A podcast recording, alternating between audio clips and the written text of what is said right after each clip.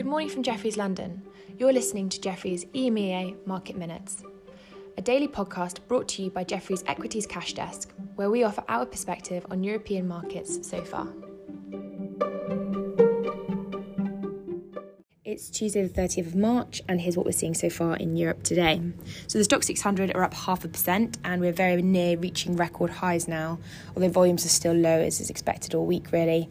Um, we woke up to a fairly large move in rates, so the 10 year and the 2 year 10 year spread back to uh, back to the highs, uh, with the yield on the 10 year above 1.74. Um, so it wasn't really a surprise to see value outperforming growth this morning, with the banks up nearly 2%, the best performing sector in Europe. It's only dampened somewhat by negative headlines on Credit Suisse, which is down 3%. Um, so now we're hearing a potential loss, um, maybe reaching around $7 billion, uh, which is equivalent to two years' profit. So the original chatter was $2 billion, and then we heard 4 billion. So 7 billion is obviously uh, quite a significant increase on that. And overnight in Asia, regions were mostly better, although conversely to what we're seeing here in Europe this morning, Hong Kong was in fact led higher by the healthcare, consumer discretionary tech names, um, while the autos and EV lagged. Japan pretty much drifted sideways until the end of the day. Um, Australia was actually the worst performer, which opened high uh, but then sold off throughout the day with 11 out of 12 sectors um, lower, uh, led lower predominantly by the materials and the energy names.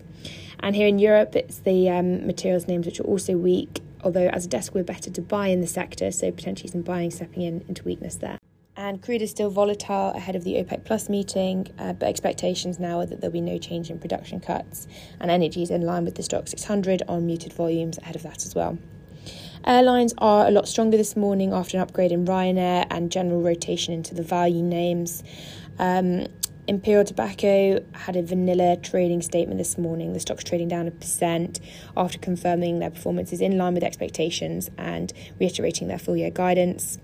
And lastly, just be aware that today marks the start of the Jefferies European Midcap Conference today. So that's um, with 116 corporates over the next three days. So please do reach out if you'd like any details or feedback from that.